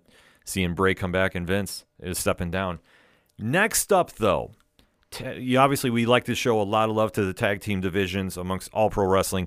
And we also like to honor the match that stood out amongst the year. So obviously, the next award we're going to be talking about is Tag Team Match of the Year. And overwhelmingly, there was one feud. and I'm just going to group them all together because it was kind of split between the three matches they've had. FTR and the Briscoes Good- was good matches. was the overwhelmingly consensus winner amongst the fans. A lot of love for the Usos though, and the Street Profits, and the acclaimed and FTR got a lot of love too. And but like I say, going over everybody else too. Like I'm just going through. There's a lot of GCW matches that were thrown into. Um, a lot, you know, a few other WWE ones as well involving New Day. But still, the overwhelmingly decisive winner was FTR Briscoes. Well, my Brody for tag team match of the year probably went a little bit under scale because it didn't get as much coverage. And that would be when uh, New Japan Pro Wrestling went to the United Kingdom. The IWGP World Tag Team title match between FTR and Aussie Open. If you have not seen this match, I cannot stress enough to see this match. Do I re- re- appreciate what the Briscoes and FTR did? Absolutely. Great matches. They stand the test. Of, they will stand the test of time the the Aussie Open versus FTR match was on a whole nother level. I, w- I hope to God I see those two tag teams wrestle again. That was my pick for my Brody for tag team match of the year. My Brody is going to be a little curveball for people. It is involving the Briscoes, but it's involving my favorite tag team in GCW, Second Gear Crew, the Scaffold match. Ooh, from Detroit. Yep. And right. how and just remember watching that going, how are they moving after, after all the insane shit? And I know we throw that adjective around a lot, insane. No, you put these four in a match with scaffolding. I I literally sat there was like what like what is going on here? And just was completely blown away and obviously I need to see this ran back in some kind of form at some point I'm hoping but I definitely say Briscoe's FTR was right there as a as a number 2 for me and that Aussie Open match with FTR a phenomenal one too as well. So that said, next up, tag team of the year. And this one, very one sided as well. But obviously, if you know who has been the top guys in professional wrestling this year, this is pretty much a no brainer. A champion or champions in multiple organizations, and that's FTR. I would just say I'm pretty sure I'm going to say my Brody's also going to FTR. I would think this is going to be pretty unanimous. Yeah, pretty much. Uh, the Usos did get a lot of votes, though. I want to put that out too as well. And then the acclaimed. No, no disrespect to those teams. All those teams are great, but FTR had one hell of a year. I think they deserve to be. And mind you, my favorite tag team in uh, GCW, your reigning tag champs, Los Macizos, I'd throw them up there as well. But I just think FTR had the best year of any tag team. Hence, they get the Brody for me. Yeah, Macizos had a, had a good share of votes too, and uh, so did uh, Jordan Oliver and Nick Wayne. Oh, sweet. Yeah, That's so, cool. so that came in there as well, but it was all FTR. Like for the most part, like I say, it was leaps and bounds, and it's no disrespect to anybody else in there, but I mean, this has been the year of FTR. We gotta give them. I don't think you that. can disagree with that, No. honestly. No, so they are tag team of the year. Now we're going to female wrestler of the year. This one, kind of a closer race than I thought it was going to be, and one that I was very happy to see. But the fans' vote was Bianca Belair, but literally a fraction of votes right behind Masha Slamovich and Jamie Hayter. Hmm, And we're talking like fractions, like probably one of the closest races we've had. But Bianca Belair definitely won this one. and I want to say this out there. All three of those uh, women fucking deserve to be women of the year. yes, uh, female wrestler of the year, I should say. Sorry. And I could have voted for any of them. As a matter of fact, I was going to vote for Masha Slamovich, but then I decided to make her my breakout star. So instead of giving the double vote, I didn't. My women's wrestler of the year is going to surprise a lot of people, especially because I'm not a big fan of the AEW women's division because they really do believe that they treat it like an afterthought. But Jamie Hayter is my re- wrestling women's wrestler of the year. I thought that she did the best with what she had. She went out there and had bangers with people that not she might not necessarily should have been able to, mm-hmm. but she overcame it. And then when she did fight wrestlers like Shida or step in there with Toni Storm, it was on that next level. So I really felt like she was able to elevate and on top of that also rise to the occasion, went in there with a star that deserved to have that kind of match. So all day long, I'm going with Jamie Hayter. See, I did the same thing you did because I didn't want to vote the same person for breakout as I for female wrestler of the year. I took Masha. Masha you go, Stan. Slamovich came on f- like out of no. I, w- I almost want to say out of nowhere, but if you started watching her on the Indies, she was tearing it up no matter who they put her against. And you look at everywhere she wrestled this year between Impact, GCW, and all the indies in between, she was putting in one of the best years of wrestling, period. And now to see her get that title shot at GCW, that's going to be huge. She's killing it over at Impact. Obviously, with the best women's division in all of pro wrestling. Th- It's her award this year, and I'm going to say it's going to carry probably through this next year. Not to say she's not going to have some great competition, but I really thought Masha definitely stood out with just the body of work from January to December. Like, I can't stress enough what she did on the indies. Absolutely. Absolutely. So next up is male wrestler of the year, and this one definitely had one. I want to say underdog really make a lot of noise, and unfortunately did not get the the title of male wrestler of the year. The fan vote is not really a big shock because he is the the needle mover of pro wrestling. He is the biggest draw in pro wrestling. He is the one that can really hang on to an audience after they flip over from the NFL. And the fan vote went to Roman Reigns. And you really can't argue about that one. Deservedly so. Are you pick or what's your pick? See, my pick, I went with the underdog pick, and he almost snuck in there. I mean, it was it, the Roman did win by a good margin, but I mean, in comparison to like where number two and number threes were, Speedball Mike Bailey almost took number two. Really? Yep. That's pretty impressive. I was I'm pretty shocked about that. Yeah, You know, I've been accused of being a homer at times, but sometimes I'm accused of being a homer for the wrong team. And I, I I agree. Roman Reigns, and I've said it before, is the top guy in the business. But I wanted to give my vote to somebody different because I just knew that everybody was going to pick Roman. So for my pick for the Brody for best male wrestler, I'm going with the IWGP World's Heavyweight Champion, the Switchblade Jay White. Mm. Nobody's had a bigger year. He's gone and gotten the job done not only in New Japan, but in Impact Pro Wrestling. We saw him on AEW. Everywhere he went, he moved a needle and people were talking about him. Is he as a high profile wrestler as Roman Reigns? No. But Is he a guy that if he was the, you know, the mysterious rumored forbidden door entrant into the Royal Rumble, do I think that he could, you know, move some heads? Absolutely. I think you could open him to a whole new audience. I think he could fit in in WWE or AEW or wherever he chooses. And I think he's proven that because he does very well at New Japan Strong, which is based here in the States.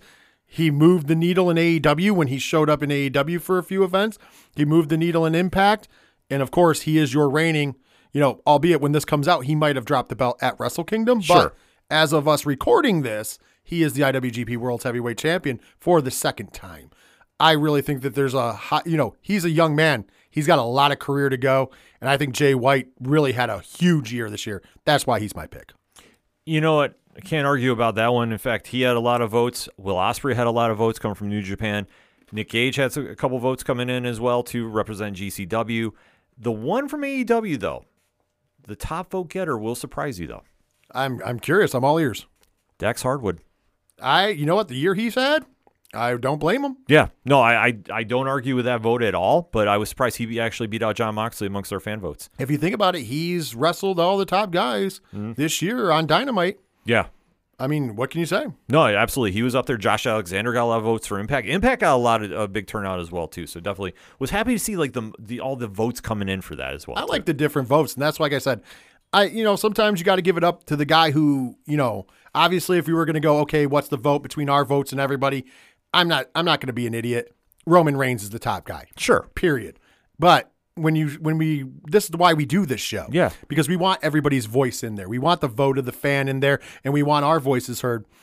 And that's why I said it's great to see you pick Speedball Mike Bailey. Speedball Mike Bailey coming in second on the vote, which is pretty awesome on the Yeah. turnout. And then of course me picking Jay White and other people having some great people. This is what it's all about. Oh, absolutely. No, I love seeing all the the diverse picks coming in because it's not all WWE. It's not all AEW. Like the indies were really coming in there too. And that's the thing. More people that listen to this show are watching more independent pro wrestling. And that's the thing. You're getting exposed to a lot more talent across the board. Absolutely. And that's such a win-win for everybody. So next up was event slash card of the year. And this one was pretty much a 50-50 uh, going right down to the last couple days. But WrestleMania just took Clash of the Castle. Really? Just like within a margin of vote. I mean, both very good events. Yes. Do not blame them there. Uh, any what, what other events were on there? Because I just am curious of what our fans voted for. The fans were voting for Survivor Series War Games, but I'm pretty sure that might have been just JVD who wanted to hear me hear say War Games. That's fine. Um, Clash I'm all of- for that. Yeah. AEW Revolution. That was a good. That was they're probably their best of the year. Yep. in all, my opinion. All Out got a lot of votes. Forbidden Door definitely got a lot of picks as well too. Um, but like I said, Clash of the Castle really stood out there. NXT. Um, I'm blanking on it. The last takeover under the first one under Triple H. okay, yeah, I know that- what you're talking about. Yes, that one uh, is there because a lot of people just put NXT Takeover, so I can't remember the official name of it. So as I'm reading Well, here, I think it was Stand and Deliver. yeah, I believe so. because that was the first one he took when he took over. So Yes. I think it was Stand and Deliver. Yes. But Oh. like I, like I said, just with how all the fans were writing in for it, so yeah, so I mean, it was very cool to see. Like I said, a lot of WWE uh, came in, but this is all under the Triple H regime too. Like I said, well, WrestleMania is mania, so Yeah, you know it's a hard beat to be- beat WrestleMania. I'm going to say this: the Homer and me really wanted to pick Wrestle Kingdom 16. Some great matches went down in Wrestle Kingdom 16. Uh, if you had to pick a specific night, probably night one. Although night two had that great match uh, between Okada and uh, Will Ospreay. Uh, so you could either argue that, and so it was really the Homer and me wanted to pick that. But I'm going to be honest with you: WrestleMania night one. yeah, I don't think that there was a big, and I, mind you, I loved a lot of cards this year from Game Changer Wrestling. You know, I, I enjoyed some AEW shows this year. There was a lot of great fucking events, but when you have the return of Cody Rhodes, when you have the main event as Stone Cold Steve Austin versus Kevin Owens in a real match, not what we thought we were going to get, but actual net match, and then you mix in there the Sami Zayn and Johnny Knoxville, a lot of fun, and all the other pageantry on night one. Night two was good night one was probably one of the best booked and ran nights of wrestling. So I'm going to agree with the fans here. WrestleMania night one in particular, but if we're counting it as a whole event, both nights were great, but WrestleMania. yeah. I took WrestleMania too. It's hard, man. I wanted to be the homer and carry the flag because Wrestle Kingdom 16 was really, really good. However, that that first night alone, I think tipped it for everything. Yeah, the emotions I felt in that night one, man, it's been a while since I felt that way about, you know, a major pro wrestling show. Yeah. And that still wasn't even in the Triple H era. So now I'm thinking about WrestleMania this year going, what the fuck is gonna happen? Yeah. Like I'm I'm I'm I'm nervous because I think this is, could be the greatest WrestleMania of all time. Or because we're all setting it up that way, it might be the worst. Who knows? Yeah. But we'll have to find out. I'm going in with a little optimism because, like I say, if WrestleMania, this was the last one under Vince, got this much interest. Clash of the Castle, though, like I say, I can't stress enough, that got so many votes, and that was a Triple H product. That was the first major Triple H show. Yeah. The so first major one that was all him because you can't really count SummerSlam because he was he had just he over. He just took over. like what was it two weeks before SummerSlam? Mm-hmm. So that had still the fingerprints of the past, even though he did change it to make his own. We got that great Bayley return, which was also Dakota Kai and Io Shirai. I know I said her name wrong, but at the time it was still Io Shirai, not Iyo Sky. Right. So you had that go down at, at SummerSlam. So you had, you know, Triple H definitely had his fingerprints there. However, the, he was still trying to fix that. It's still trying to wrap up the Vince era. I think Clash of the Castle really was the first one we saw full Triple H scale, and we saw some cool stuff there. So I agree that was a great show. Yeah. But man, I don't think there was a wrong answer for anybody. I think there was a lot of good wrestling went on this year. Yeah, like I say, it was pretty much across the board too. Like I said, New Japan Pro Wrestling got a lot of votes in too for Wrestle Kingdom. Impact got a lot of shine in there as well too. Like that's the one cool thing. Just a lot of people are just putting the promotions. Yeah, what do you- I think what Slammiversary had a great card Yeah. for Impact. So, I, listen, it was a great year. When I think about Ben this year, listen, the granddaddy of them all taking it isn't that bad because that was a great show. No, you can't go wrong with that And, I, one. and, and I'm still surprised that that was the Vince era. Now thinking back, Yeah. so there you go. Yeah, so like I say, a lot to be hopeful for with this year's WrestleMania coming up.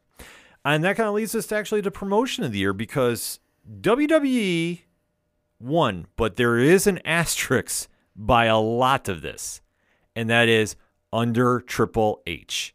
A lot of people emphasized WWE Triple H era on the voting. I, I don't I don't blame them. I don't blame them either. But just to put out, it was a little, I want to say overwhelming. Uh, but like I say, in comparison, WWE was there. GCW was number two. Uh, All Elite Wrestling was uh, about mid road compared to uh, compared to some of the other indies. We did get a couple votes in for AIW. Oh, Uh, that's they awesome. in, AAW, I, lo- I love some AAW. Yeah, so it came in. Uh, some people were actually putting in feuds for it too. So I think they were got a little confused about promotion. Ah, okay. So yeah, so we kind of had to go with that, but a couple of them were just GCW feuds as well too, and Impact feuds. Oh, that's so good. yeah, just to clarify. But everybody got you know, like I said, the Indies did get a lot of love this year. New Japan got some votes as well too. Well, you know what? Maybe next year we'll add feuds to the ballot because I don't think we had that in. So maybe we'll add some more. You know what? Now that we've gotten a really good turnout and we've gotten something that a system that is actually really cool with this new ballot system. Hey, you guys have spoken. You guys have voted.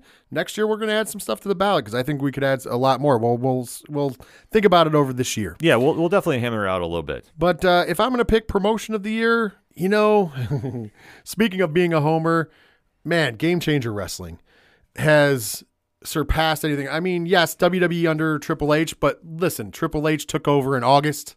Mm-hmm. August till December is not that long. Game Changer Wrestling started the year, Hammerstein Ballroom, the most people who have ever been in the Hammerstein Ballroom for a wrestling show, and continued it through, getting into Fight Plus, creating this whole nother wave towards the end of the year. Banger after banger after banger. I think I can count. I, I I'm honest. I can count on my one hand, probably less than three fingers. Probably only three shows that were iffy, and I'm not saying bad, iffy. Every other show, uh, you know, and they did. I'm not looking at the numbers right now, but they had to have easily done 50 shows.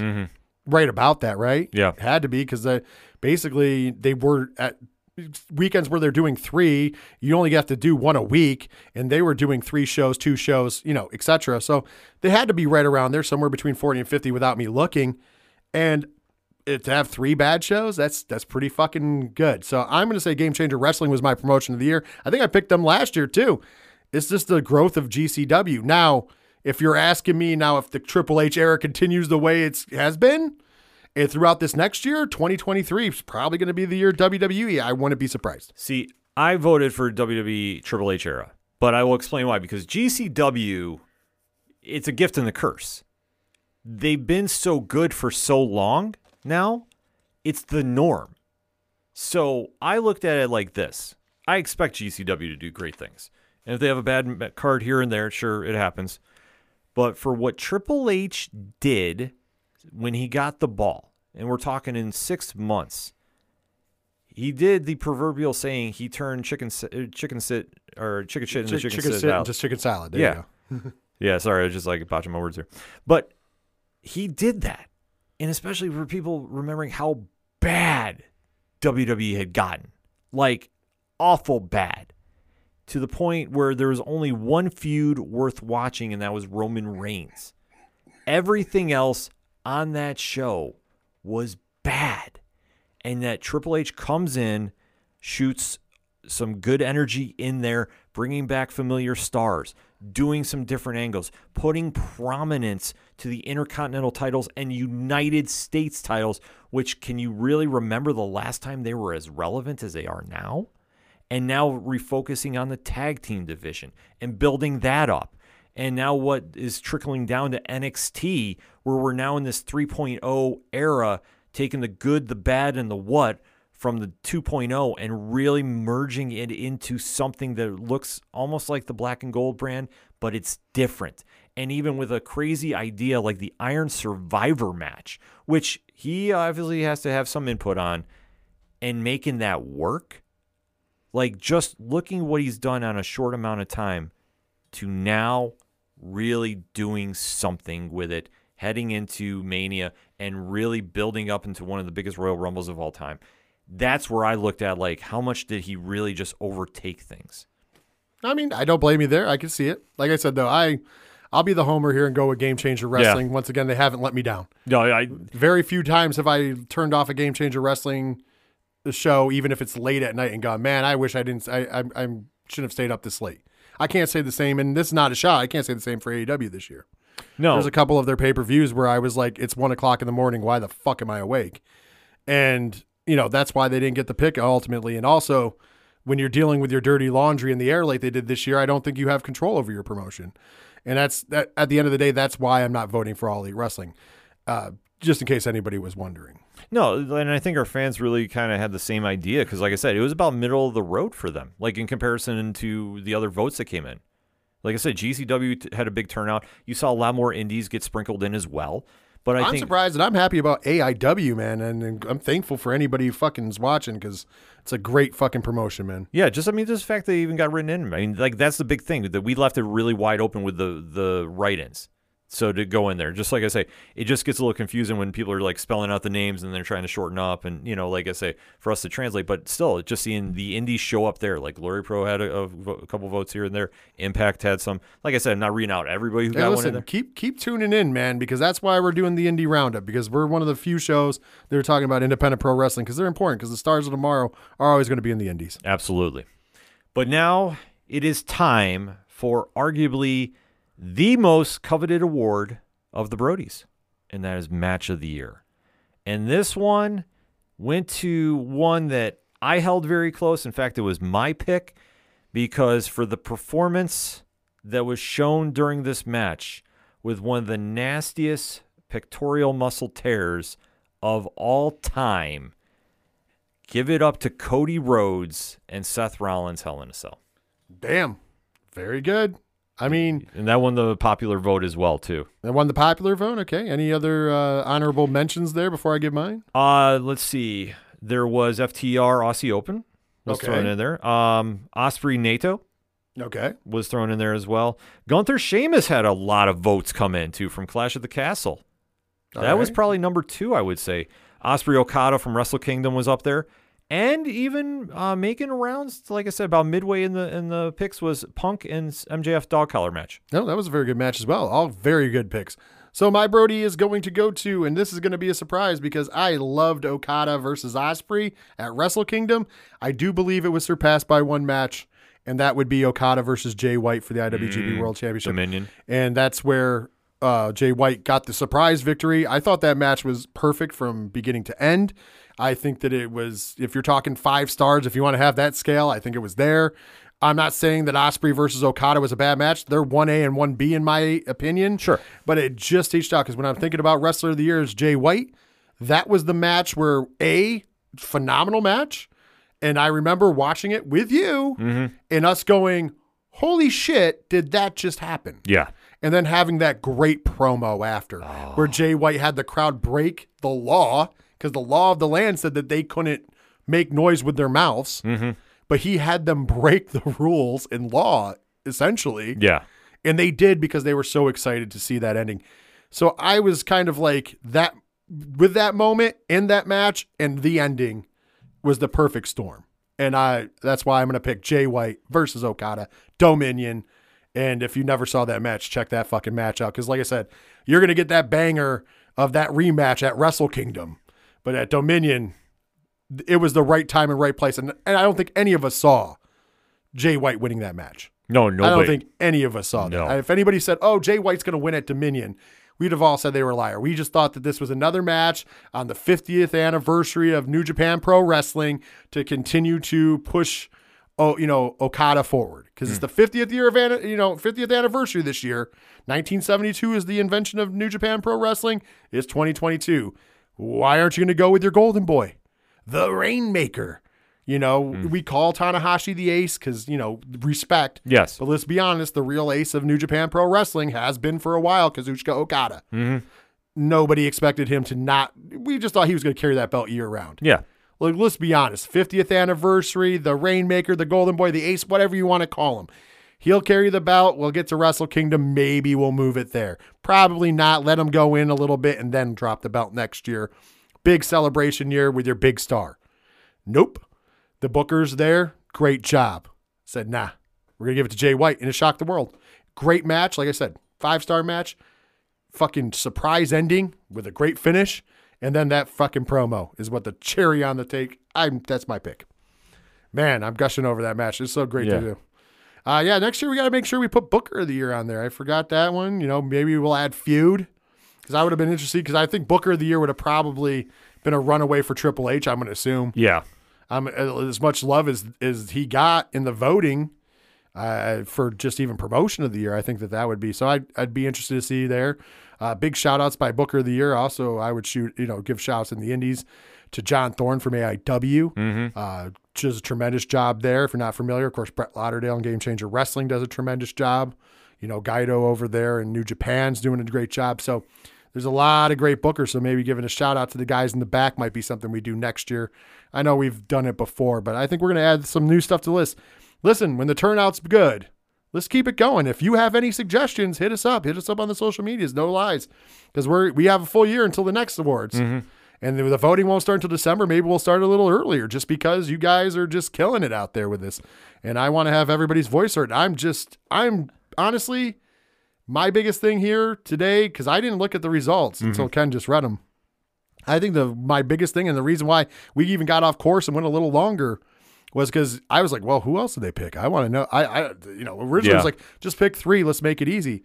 I was like, man, there's so much eclectic stuff in here. I'm so happy for this. Yeah, and th- that was a great thing too because eh, even I was having people DM me, and they're like, "You put my vote in." I'm like, "Well, I'll read it on air," but I'm like, I'm trying to remember everybody that was shooting it to me because people just wanted to get the voice out because everybody heard about the promotion we were doing for it, and I think what we're gonna do is we're gonna do the ballot Black Friday next year.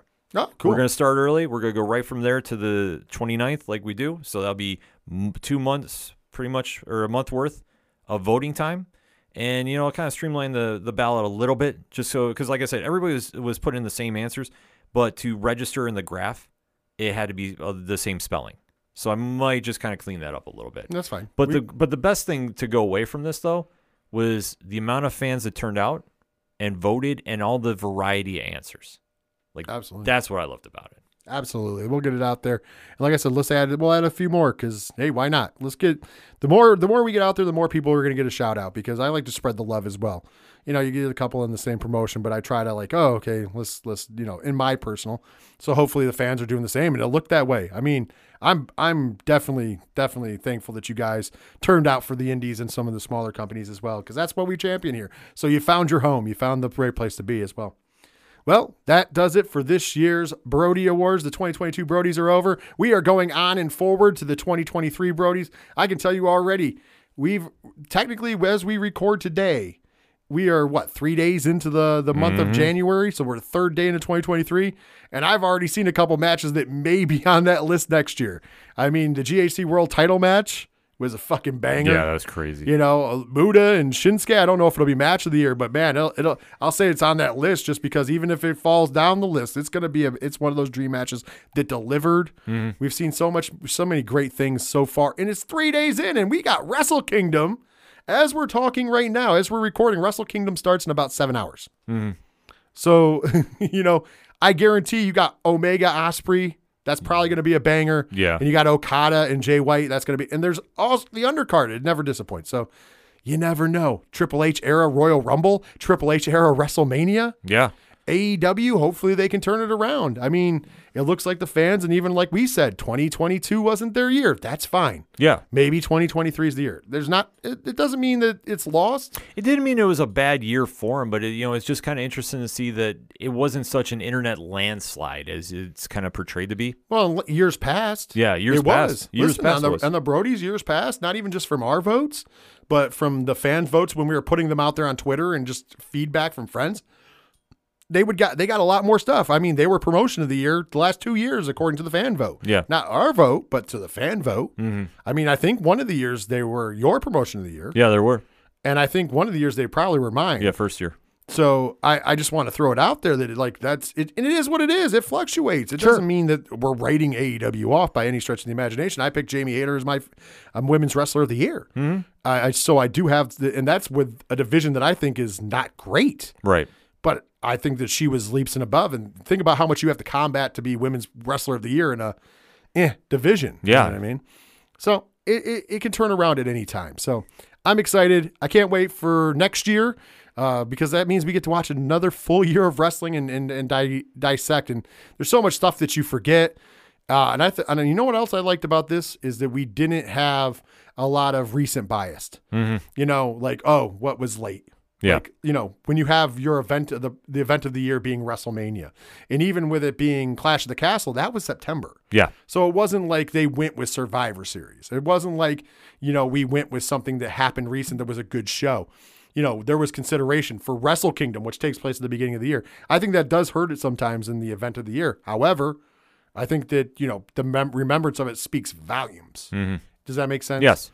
So I think we've got to see a lot of cool stuff there. So, wow, it's blown away, guys. You guys blow me away all the time. Thank you for listening to us. It really, really means a lot. But before we can go, Ken M, tell the fine folks one more time how to find yourself in the ODPH podcast. Very simple, short and sweet. ODPHpodcast.com. Yeah, and I'm just going to follow suit. If you want to find me in the 3FN podcast, simple 3FNpodcast.com. Get all the information there. The links for 607 TWS are there. There's going to be some big things going on. I know that there's some people who are said, hey, we're not everywhere. We're going to rectify that in the near future uh, because we were with one platform and we're going to probably move to another platform to because the, the listenership base is there. Wow, said that really weird. And you guys have been so awesome that I think it's time to dump more energy into what we're doing here at 607 TWS. Uh, we will not have our own social media. Uh, somebody had asked about that. We'd prefer to just do it at 3FN Podcast and ODPH Podcast. I know that can be confusing to y'all. However, it does create this really weird rift if we do just a 607 TWS. Yeah, it's And I think that it, it, it's better to get both of our voices, albeit we agree on a lot of things. We also see differing opinions mm-hmm. on a lot of things too. So you're always going to get it. We're advertising on both. If you want to join in the chat with us, we're, we're more than willing to chat with people. Just just hit us up that way. And I think that a lot of people have come to it, but that's just that's just not something that is in the works. I, I think that it's better off us doing the joint show under the 607 podcast name is the best way to keep our socials different and keeping, you know, you can go to odphpodcast.com and find out information and links to 607 TWS and vice versa at 3FN podcast. And it's just a, more convenient for you guys. You guys are finding it and listening to it. And we're just going to give you easier avenues to do that if we're not on your favorite provider already and you're going out of your way to search for us. So there's basically, in a nutshell, the long round of things saying thank you guys for giving us a fucking awesome year. You know, 2022 ended, as you guys know, with us in the top 100. We were very, very in the United States. Sorry for wrestling, which was huge deal for mm-hmm. some little podcast from upstate New York. that talks, you know, wrestling and not always the popular opinions. And we don't just cover the big guys. We cover the independent wrestling and we cover Japanese wrestling and we cover like things that a lot of people aren't in to get those marks in a month where we covered more Japanese wrestling and indie wrestling than either WWE or AEW is to me is fucking mind-boggling and awesome. I think it goes to the statement that we always sing true. We call it right down the middle.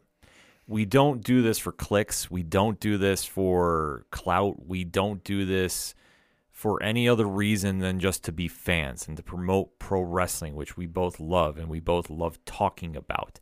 And we want to create this space where you can come in and talk about your favorite wrestling promotion, and it doesn't have to be on a cable network. It can be on a streaming service. It can be somewhere you just go to your local bingo hall or you go to your local Legion hall and or even your uh, former shopping mall and go and just represent your fandom and do it that way. This is what that show represents and to see the growth of it, to see that other shows are, you know, often imitating but they can never duplicate is always a blessing to see each and every time and especially when we start seeing rankings now show up, which, like I say, has never meant anything to us, but it's always just a nice reaffirmation of what we're doing and why we're doing this. Yeah, rankings and ratings, like I say in wrestling, it, it matters to just know that you're going in the right direction. Obviously, we are, and we're going to continue in that direction. Is my promise to you guys because this is the first show of 2023.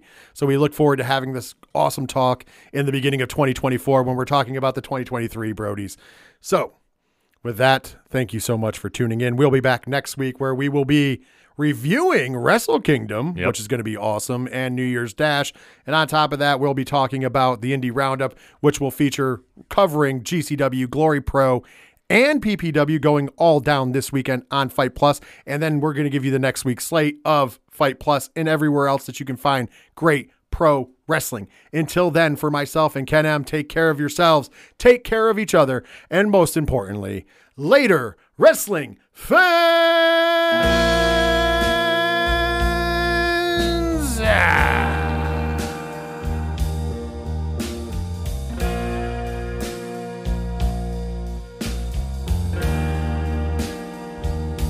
If you take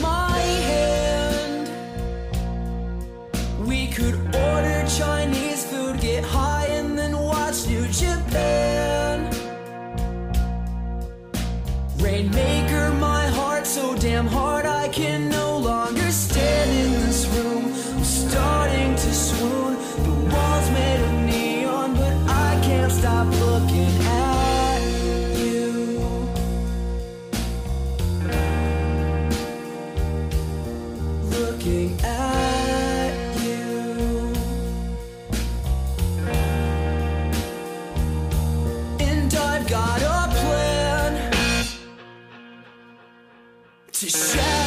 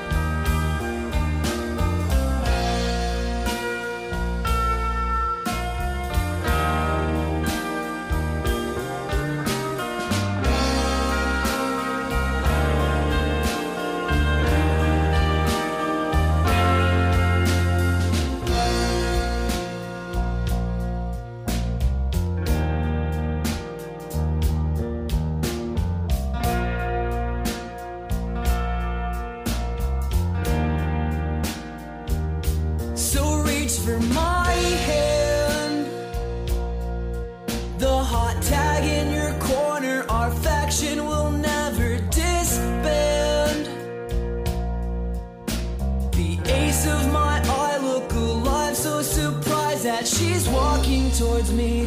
A smile I see, connect from the top ropes. One, two,